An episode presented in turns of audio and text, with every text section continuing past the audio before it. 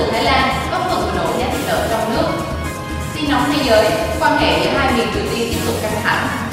Thể thao với những sai sót chưa từng có của Go Live trong ngày Premier League quay trở lại. Sau đây là một số tin tức cụ thể trong bản tin tổng hợp.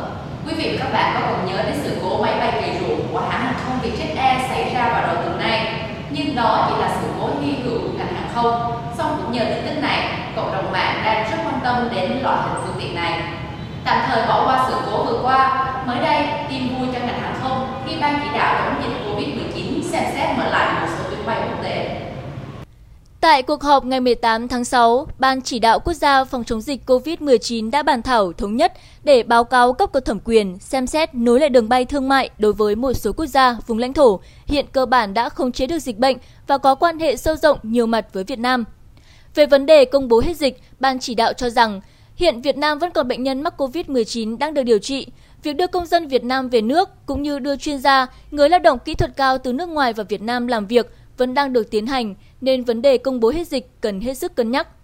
Tính đến ngày 18 tháng 6, toàn thế giới đã ghi nhận hơn 8,4 triệu ca mắc COVID-19, trong đó có hơn 450.000 người tử vong.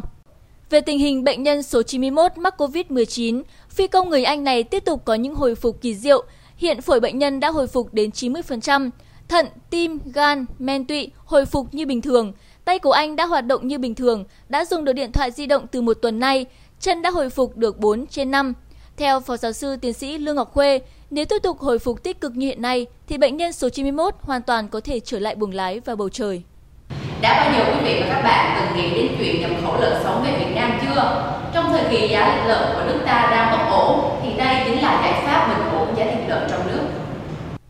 Lô hàng 500 con lợn sống đầu tiên nhập từ Thái Lan đã được vận chuyển về khu cách ly kiểm dịch tại Nghệ An.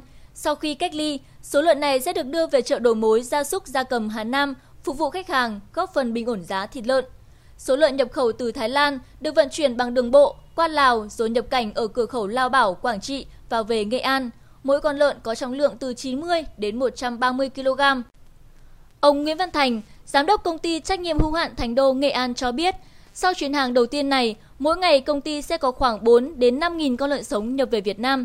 Dự kiến giá bán ra thị trường sẽ là 80.000 đồng trên 1 kg lợn hơi. Trước đó, Bộ Nông nghiệp và Phát triển Nông thôn đồng ý với Cục Thú y về việc nhập khẩu lợn sống từ Thái Lan và Việt Nam để nuôi hoặc giết mổ làm thực phẩm kể từ ngày 12 tháng 6. Đồng thời, việc thực hiện kiểm dịch nhập khẩu lợn sống vào Việt Nam sẽ được thực hiện theo đúng quy định hiện hành. Hiện có 15 doanh nghiệp đăng ký nhập khẩu lợn sống từ Thái Lan và Việt Nam.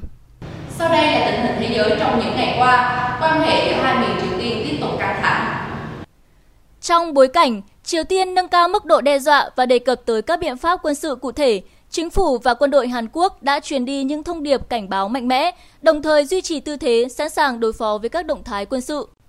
Quân đội Hàn Quốc đang huy động tất cả các thiết bị thu thập thông tin trên đất liền, trên biển và trên không để theo dõi sát sao mọi động thái quân sự ở khu vực tiếp giáp biên giới với Triều Tiên, gồm cả hai khu vực Triều Tiên đề cập là núi Gimgang và khu công nghiệp liên triều ở Kichong. Quân đội Mỹ cũng đã khẩn trương huy động các thiết bị trinh sát, theo dõi động thái của Triều Tiên trong nhiều ngày liên tiếp. Một nguồn tin quân đội cho biết đã quan sát thấy binh lính Triều Tiên đội mũi sắt và lắp thêm lưỡi lê trên súng, cho thấy sự cảnh giác cao độ. Tuy nhiên, quân đội Hàn Quốc cho biết tới thời điểm này vẫn chưa quan sát được động thái đặc biệt nào của quân đội Triều Tiên. Quan hệ giữa hai miền Triều Tiên căng thẳng trong những tuần gần đây khi Bình Nhưỡng nhiều lần chỉ trích Seoul về hành động thả thuyền đơn chống Triều Tiên từ phía Hàn Quốc. Ngày 13 tháng 6, bà Kim ju jong thành viên cấp cao của Ban chấp hành Trung ương Đảng Lao động Triều Tiên và là em gái của nhà lãnh đạo Kim Jong-un, cảnh báo phía Triều Tiên sẽ hành động đáp trả hoạt động thả thuyền đơn từ phía Hàn Quốc. Ngày 16 tháng 6, Văn phòng liên lạc Trung Liên Triều đặt tại thị trấn biên giới Kishon của Triều Tiên đã bị phá hủy trong một vụ nổ lớn. Trở lại các tin tức thể thao, sai sót như từng có online trong ngày Premier League quay trở lại. Sheffield United đã phải cay đắng rời sân chỉ với một điểm ở cuộc chạm trán với Aston Villa trong ngày Premier League khi công nghệ goal line mắc sai sót chưa từng có. Tình huống gây tranh cãi diễn ra ở cuối hiệp 1 khi thủ thành Orjanilan của Villa đã ôm trái bóng qua vạch vôi rõ ràng sau pha sút phạt của cầu thủ Oliver Norwood bên phía Sheffield. Tuy nhiên, trọng tài Michael Oliver đã không công nhận bàn thắng bất chấp sự phản đối quyết liệt của cầu thủ Sheffield United.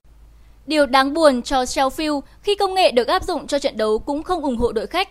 Công nghệ xác định bàn thắng goal line mắc lỗi kỹ thuật một cách khó hiểu, trong khi đó VAR cũng không can thiệp ở tình huống này để tư vấn cho trọng tài chính. Sau trận đấu, Hawkeye, đơn vị cung cấp dịch vụ công nghệ xác định bàn thắng ở Premier League cho biết, cột dọc và hai cầu thủ của Aston Villa đứng ở vị trí che khuất quả bóng đối với camera, khiến hệ thống kỹ thuật số không thể mô phỏng lại tình huống. Đây là điều chưa từng xảy ra trong suốt 9.000 trận đấu từng áp dụng hệ thống công nghệ goal line của Hawkeye. Với việc chỉ giành một điểm, Sheffield United mới chỉ có trong tay 44 điểm, lỡ cơ hội vượt qua Manchester United để leo lên vị trí thứ 5 trên bảng xếp hạng Premier League. Nội dung vừa rồi đã khép lại bản tin tổng hợp của Việt Nam Plus ngày hôm nay. Mời quý vị và các bạn tiếp tục cập nhật vào các ngày thứ hai, thứ tư và thứ sáu hàng tuần tại trang báo điện tử Việt Nam Plus và kênh YouTube của Việt Nam Plus.